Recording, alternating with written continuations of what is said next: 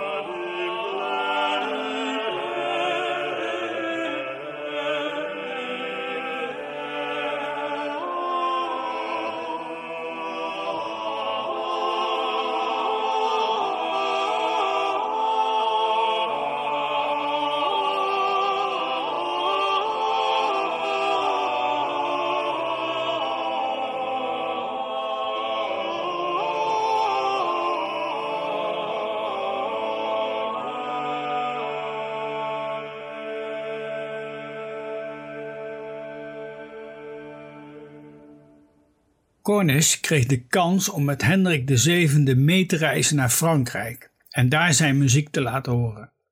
De Chapel Royal was namelijk een instituut dat de koning overal vergezelde. We leven in de middeleeuwen en nog voor de Reformatie. Dat betekent dat de liturgische muziek aan het Engelse hof nog lang niet die typische Anglikaanse sound heeft die u gewend bent. Nee, het lijkt eerder op muziekstijlen die in Frankrijk en Vlaanderen bekend waren, zoals bijvoorbeeld van Dufay. John Brown was ook zo'n componist. In dezelfde periode als Cornish werkte hij mee aan de samenstelling van het koorboek van Eton. Dat boek is tussen 1500 en 1505 samengesteld voor gebruik in het prestigieuze Eton College. In dat boek zaten maar liefst 94 composities, waarvan er helaas maar 64 bewaard gebleven zijn. Van Brown is weinig bekend, maar wel dat hij zeker 10 composities leverde voor het koorboek van Eton, dat nu beschouwd wordt als een van de belangrijkste manuscripten uit die tijd. Het boek geeft een prachtige doorkijk in de ontwikkeling van de polyfone renaissance muziek uit Engeland. Alle werken uit het boek zijn geestelijke vocale werken in het Latijn. Het bevat 9 keer een Magnificat, 54 motetten en zelfs een passieverhaal. Uit het Eton Choir boek nu een compositie van John Brown, het Salve Regina.